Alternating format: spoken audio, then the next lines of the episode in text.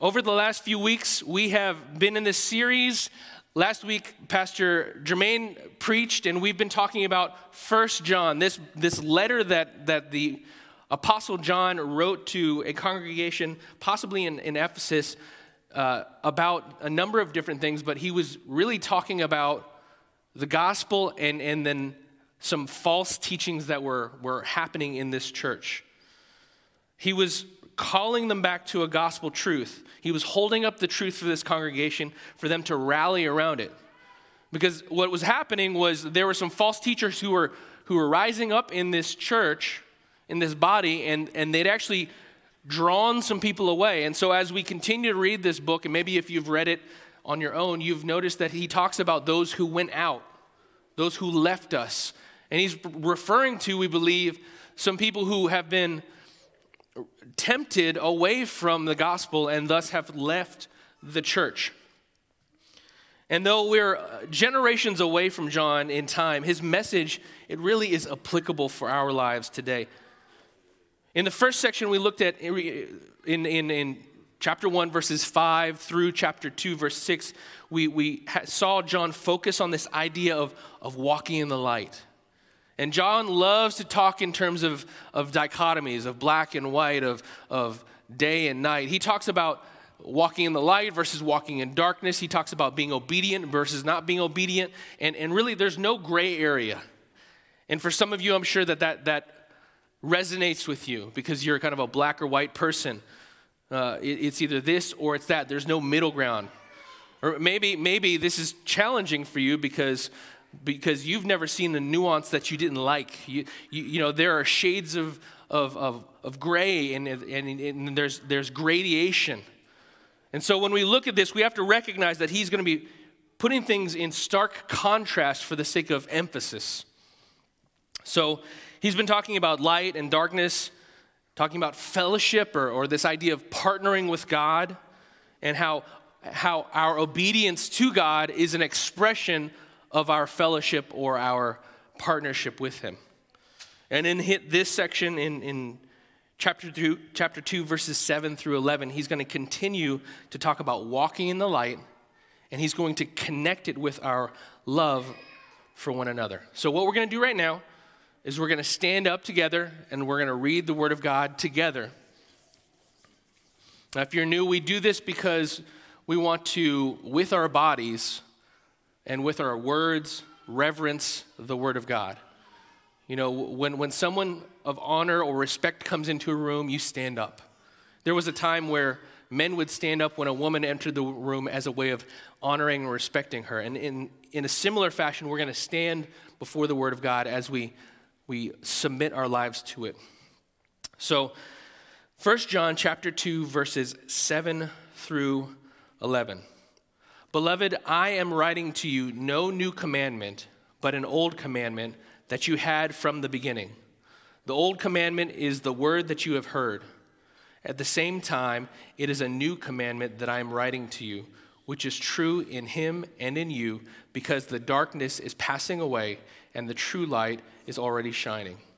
Whoever says he is in the light and hates his brother is still in darkness. Whoever loves his brother abides in the light and in him there is no cause for stumbling. But whoever hates his brother is in the darkness and walks in the darkness and does not know where he is going because the darkness has blinded his eyes. This is the word of the Lord to us. Let's pray. Father God, I pray that you would help us to see the, the deep abiding, intrinsic connection between what we believe and how we live. And God, I pray that, that our confession of faith and trust in you would result in a, a real, heartfelt, earthy love for our neighbor, love for our brother and sister in Christ. That we wouldn't just say that we love with words, but that we would show that we love by the way that we live. And God, I pray that we would be challenged and convicted and, and, and motivated to live in greater fellowship with those Christian believers that God has placed us in relationship with. that we would, God, would you make us a people who don't see relationship as, as, as something that's, that's temporary or easily thrown away. And God, I pray that you would help us to, to shift our view of, of being a Christian from assenting to a certain set of beliefs to loving a particular people. I pray these things in the name of your Son, Jesus Christ. Amen. Please be seated. Thank you. And if you're online, please be seated. Do what you're doing.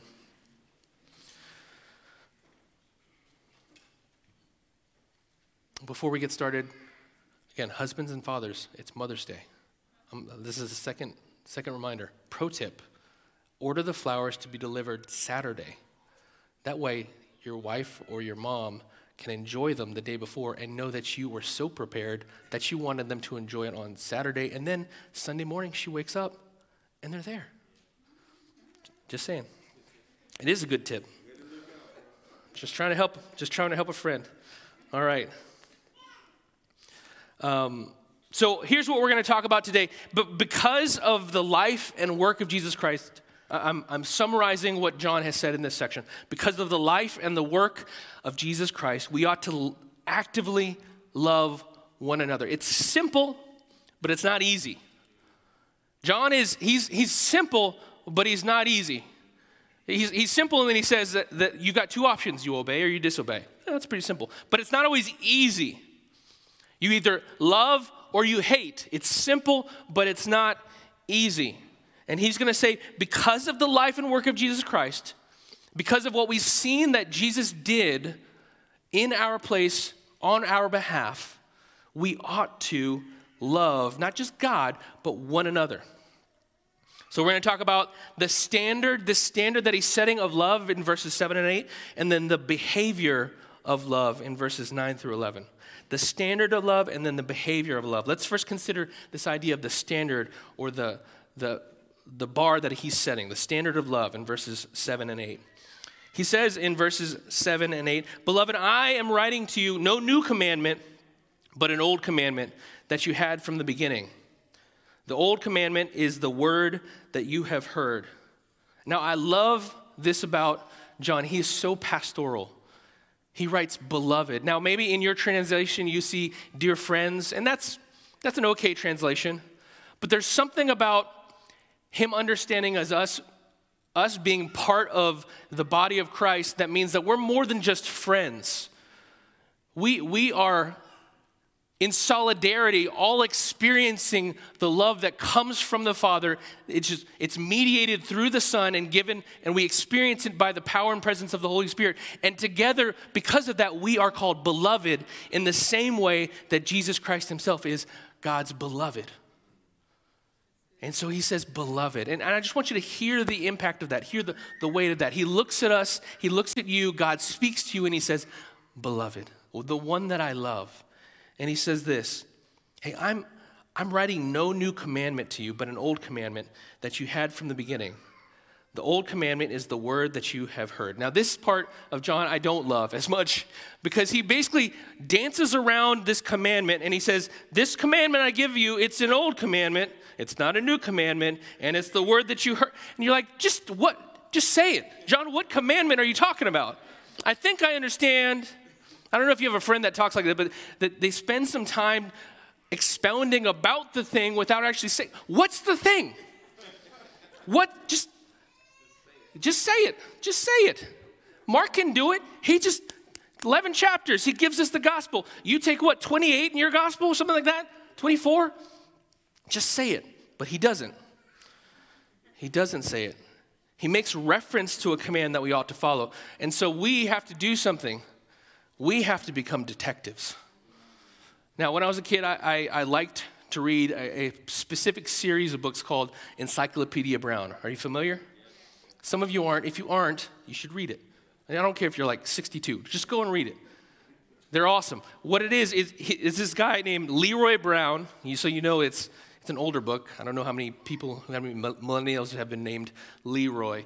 But uh, his name is Leroy Brown, but he is so smart that everyone else around him, either positively or negatively, call him Encyclopedia Brown. Now, if this was written now, he'd be Wikipedia Brown, but he's, he's Encyclopedia Brown, and he knows a lot of stuff. And he, he has a detective agency. You, for 25 cents, he will solve your case. And, and sometimes he even solves his dad's cases because his dad is a, a, a police detective. And you can begin to see the kind of kid that I was, and that's okay. Um, but he would solve cases, and, and the writer, I think it's uh, Donald Sobol, I don't remember exactly, but, but uh, he, he would give clues. You know, here's the situation. There's this guy. He's a bully. He's he's saying these things, and this other kid's in trouble because of it. And Encyclopedia Brown would just hear the story, and he'd think about it. He'd, he'd sort out the clues and say, "This is the solution." And so today we're going to all be Encyclopedia, Encyclopedia Brown.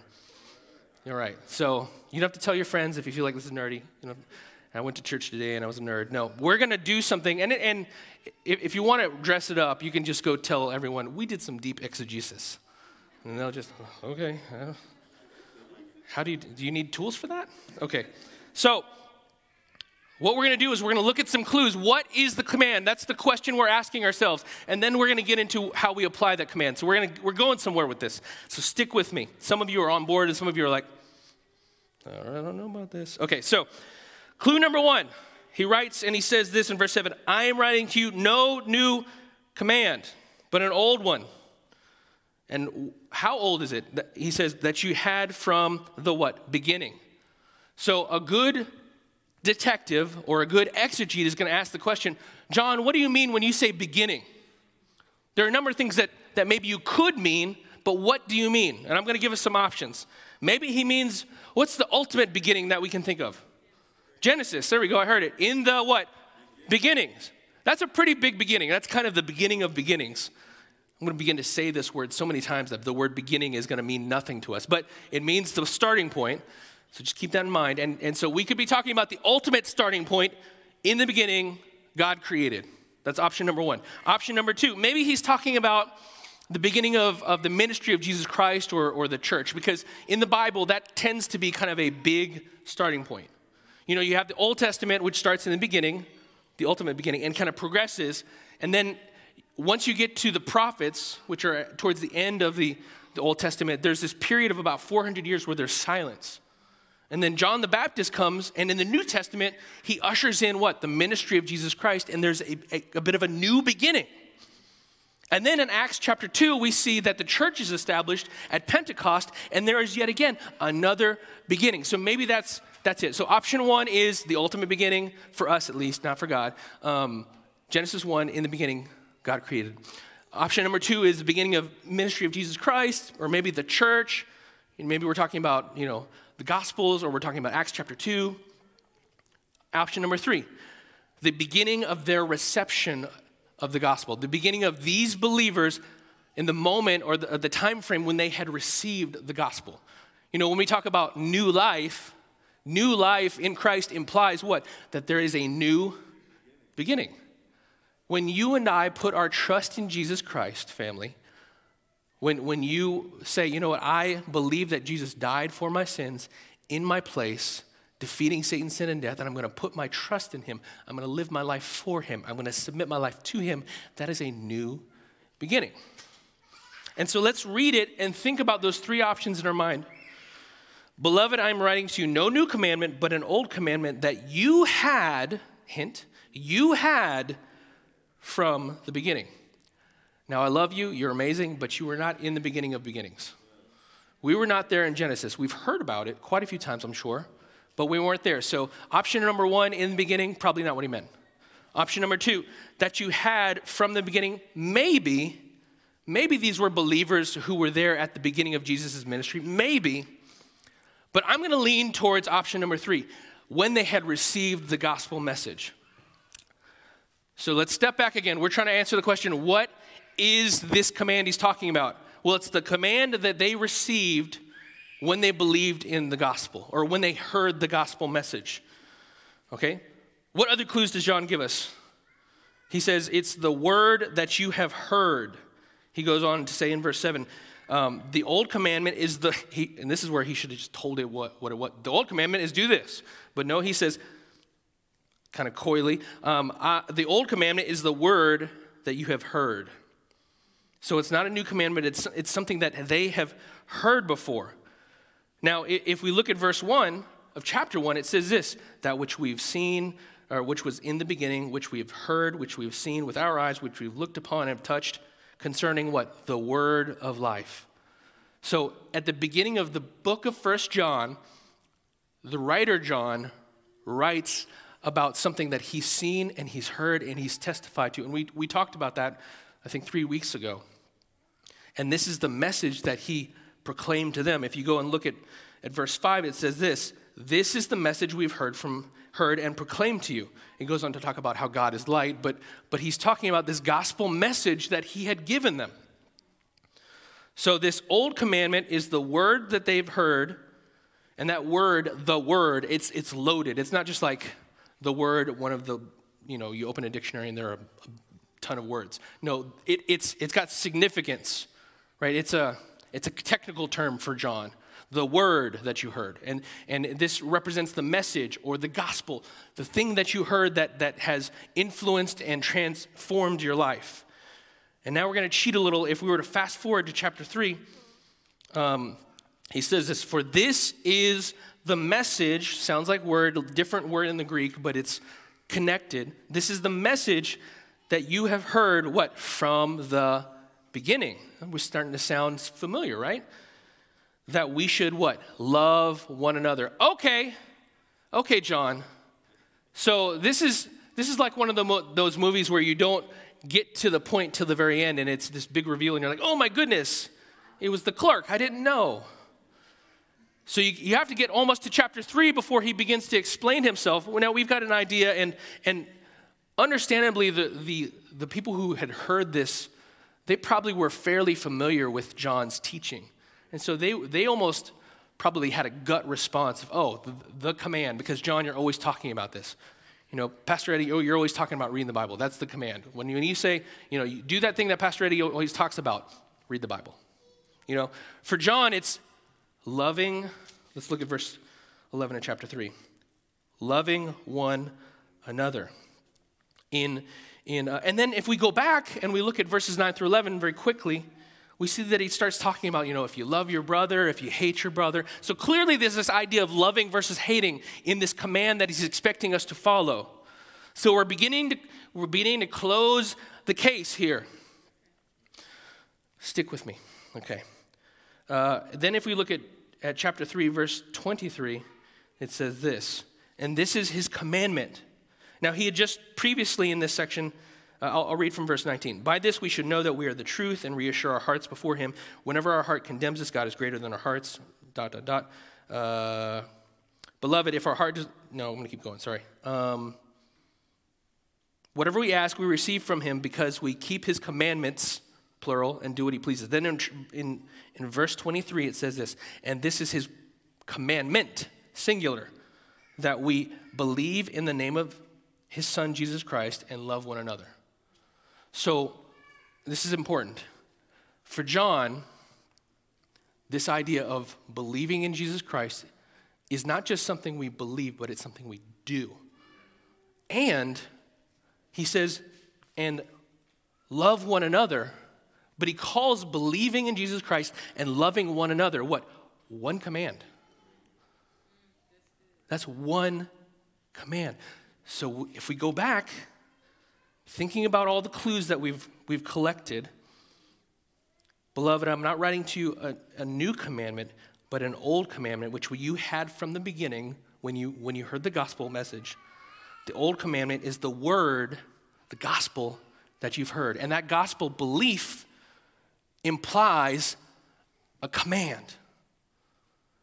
If you believe in Jesus, you'll love one another. Are you guys tracking? You can say no.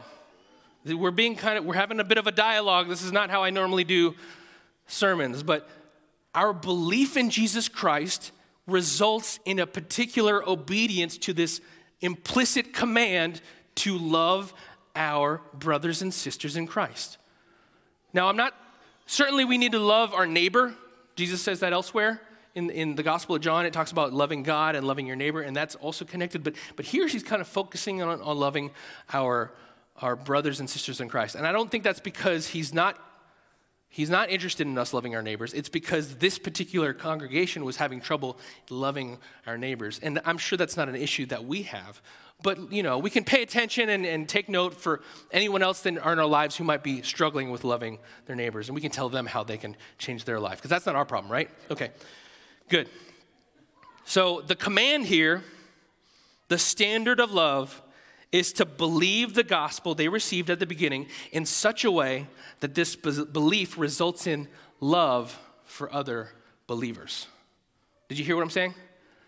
The command that he's giving is to, is to believe in a way that they, it flows into loving their neighbor.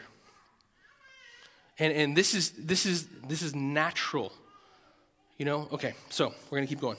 Uh, what does this behavior look like? He goes on and talks about verses 9 through 11. He, he begins to address words versus actions. And in verse 9, it says, Whoever says he is in the light, whoever says he's in the light, I walk in the light, I live a righteous life, look at my credentials. Whoever says this and hates his brother is still in the darkness. Yikes hates his brother is still in the darkness.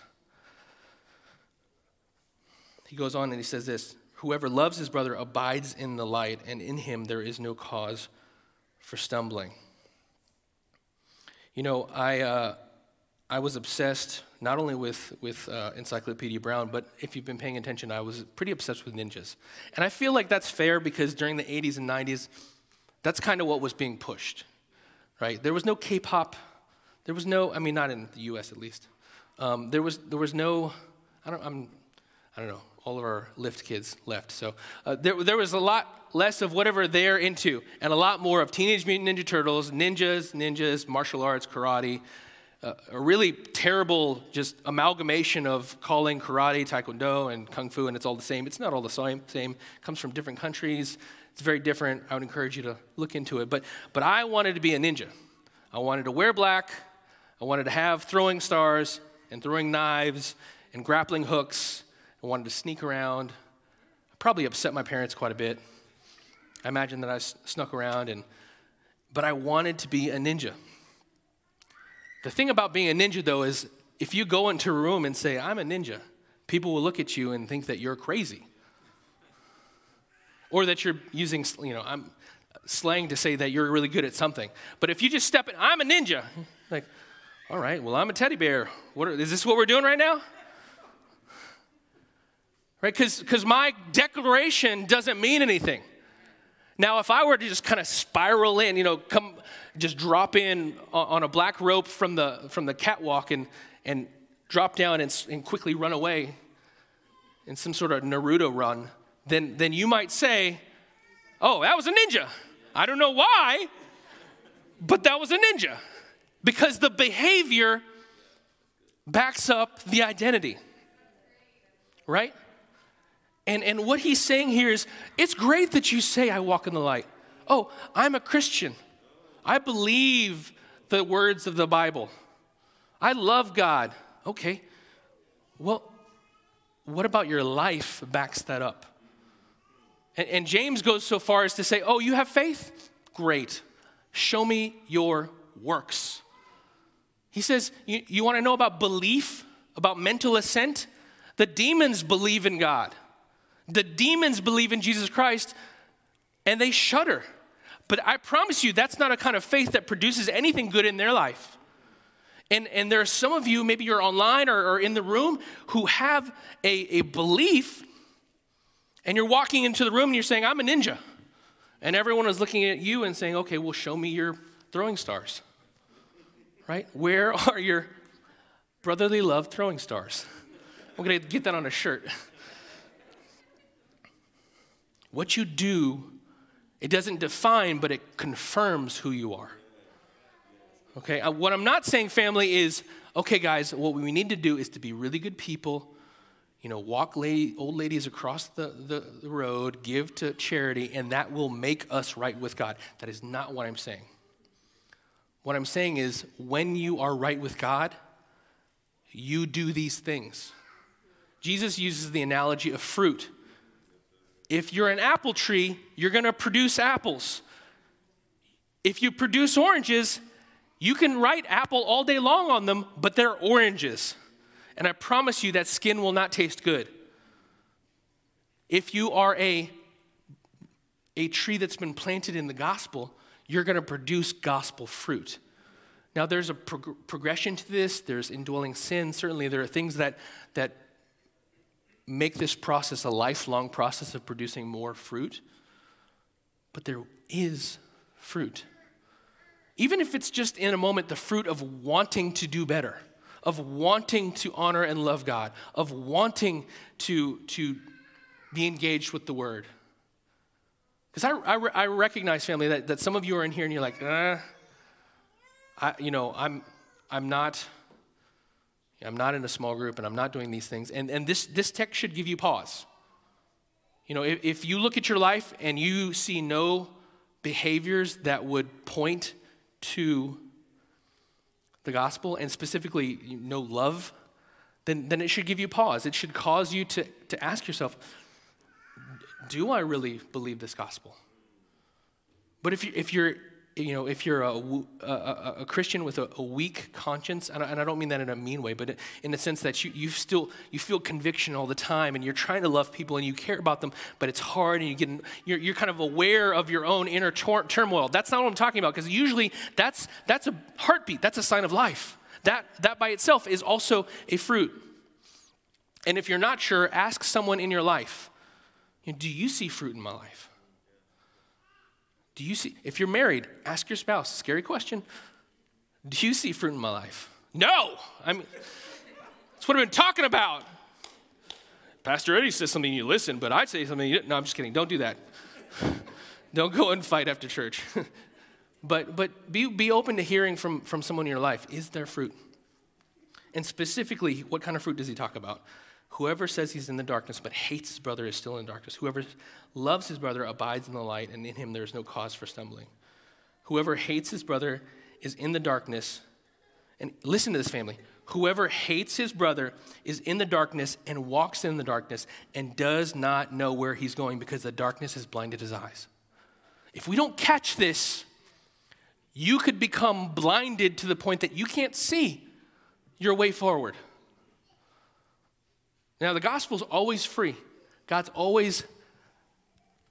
But if you're walking in darkness and you've just pushed it away, there's a point at which the, you get really blinded. And it takes, I mean, for all of us, it takes a miracle for us to see. Paul puts it this way in, in uh, second, First or Second Corinthians. Uh, it's in there. Um, he says the, the, the enemy or the, the, the God of this world has blinded the minds of unbelievers from seeing the glory of God. There's a blindness about us that makes it hard. He says that the, the sign of, of life is obedience to this command. We believe, again, let's step back, verses 7 8. We believe that Jesus is the Lord and Savior to such a degree that we obey him by loving our neighbor. So, the ultimate question you want to be asking yourself today is Do I love my neighbor? Or not my neighbor, my, my brother and sister in Christ. Certainly my neighbor, but especially my brother and sister in Christ. And, and you might be saying, Well, yeah, I mean, I don't hate them. And I, I would push back and say that apathy is the hatred of our generation. That you don't really you, you kind of do. Uh, there's a there's a famous magician who's an atheist, and uh, he, he's a staunch atheist. But he had a guy come up to him one day after his his show, and give him like a New Testament, and in it there was like a little note, and hey, if you'd like to meet with you, me, you know, I'd love to talk to you about the gospel. And it's so interesting to hear this atheist's testimony. He said, you know, I don't believe in God. I don't plan on converting, but I was I so appreciated this man's gesture. And, and he said something that was so convicting. He says, Because if you believe that people are going to hell, if you believe that, that you've got the answer and, and, and you don't share it, if you don't live it, that's, that's hateful. And, and while we're in the same room and, and, you know, brothers and sisters in Christ, we don't necessarily fear hell. If we're not actively seeking the benefit and the good of one another, what are we doing? Is that love? That's, that's not love. And in, in, in John's mind, if it's not love, it's hate. So, what does it look like to love your brothers in Christ? If we, if we look at, at Paul, he gives us kind of the quintessential description in 1 Corinthians 13. We're, we're about to land this plane. Love is patient, love is kind. Love does not envy or boast. It's not arrogant or rude. I mean, I could just stop there and we just, oh man. so that's enough to work on. Love is patient. And that's not just, that's not just um, waiting. You know, the, the word there, it has this sense of, of bearing up under offense without provocation or bearing up under, provocation without finding offense. Basically, you, you receive offense, but you don't freak out about it. You don't respond in kind. That's patience. You know, someone snaps at you and you, well, okay, well, I love you. You don't snap back, right? Love is patient, love is kind. It is not arrogant or rude. It does not insist on its own way. It is not irritable you know, we think about, oh, well, I don't want to hate my brother, but I, I'm going to be irritable sometimes and you're going to have to deal with it. No, Paul says, no, you can't be irritable. Really, Paul? Can't just have a bad day? It's not resentful. In another translation, it says it keeps no records of wrongs. In the Greek, it says it does not count the bad. It doesn't have a list. It doesn't have a, a, a, a history does not rejoice in wrong, it does not rejoice in wrongdoing, serves them right. But rejoices in the truth. It bears all things, believes all things, hopes all things, endures all things. Can you imagine what kind of church we would be if we did this with one another? I mean, people would walk in and it, would be like walking into jello. They couldn't get out because they would just feel the love. They would feel the lack of, of judgment. They would feel the patience. They would feel the kindness. They would feel the lack of resentment.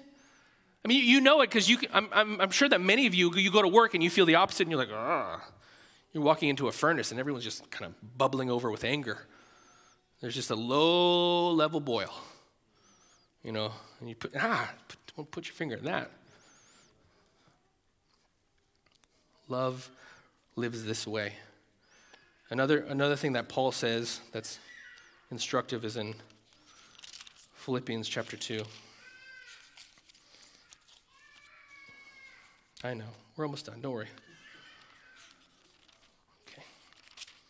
Philippians chapter 2. If there's any encouragement in Christ, any comfort from love, any participation in the Spirit, any affection and sympathy, complete my joy by being of the same mind and having the same love, being in full accord and of one mind. You almost think that Paul is writing to the same people. Be united in love, he says.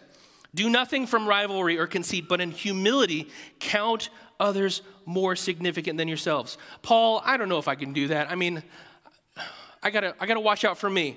Paul responds, Let each of you look not only to his own interests, but also into the interests of others. Paul, I gotta, I gotta care about myself. I gotta care about all my issues.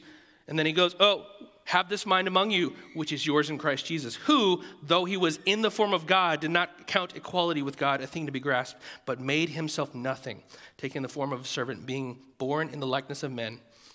And being found in human form, he humbled himself by becoming obedient even to the point of death, even death on a cross. Paul, I can't, I, I don't know if I can humble myself. Jesus. I don't know, you know, I, I'm pretty important. Jesus. I, have got some important things to do, and I can't wait for these people. Jesus. He, he Jesus jukes us. There's, there's nothing that you can say to Paul, and he says, Oh, you know what? You're right. You don't have to be humble. You don't have to be loving. You don't have to be kind. I say this to myself. Family, we are called to this high standard of loving one another because it's an expression of Christ. If you believe that Jesus is this person and lived this way, then your life should express a life that is like this person and lives this way. And how did Jesus live? By loving his people. He loved his people, even to the point of death on the cross. He says on the cross, Forgive them, for they do not know what they're doing. And you and I, we get frustrated with the person on 28 who cuts us off. You don't know who I am and the places I have to go. And Jesus is just saying, okay. Let your love for God and faith in Christ evidence itself, prove itself by your love and commitment to other believers. You know, we're in a weird time as it relates to the church where not only is this this idea that you don't have to go to church to believe in God, but now because of coronavirus, there are a lot of people who just don't even attend church because they don't have to attend church. Like before coronavirus, as a pastor, I just want to let you know the, the, the, the prevailing statistics suggest that, that people go to church once a month, for the most part. If you go to church, you do it once a month. Where, where the biblical model is, is meeting together daily, and then certainly meeting to hear from, from pastors on a, on a weekly basis and to worship God and to have this moment together. But, but we're doing it once a month. And now we're not even doing it once a month. And sometimes, and, I, and if you're online because of, you know, I, we do online because we want people to be connected to us and in fellowship and relationship. And, and coronavirus has, has, has made that difficult. And so we've made a way. And there's some for whom they, they can't be here because of health issues. They don't want to be here because of safety issues. And I, I, don't, I don't begrudge that at all. But there are some who, in the name of health issues, don't go to church because they don't want to get dressed and they don't want to be around so and so, and they don't want to get up 30 minutes beforehand. And I, I, love you, family, but if that's you, if you've got every capability and every ability, and you, you, you know that you feel comfortable at work and at the mall and, and you know, at, the, at the grocery store, but you don't want to come to church, family, that's not love. And I'm not talking about attending service, but attending service and being in the presence of other believers when, when you're safe and you feel like you can do that with, with a clear conscience, that, that's an expression of devotion towards God and love for one another. One more thing before we get, get off this horse. Um, if, you're, if you say you love someone, you make time for them.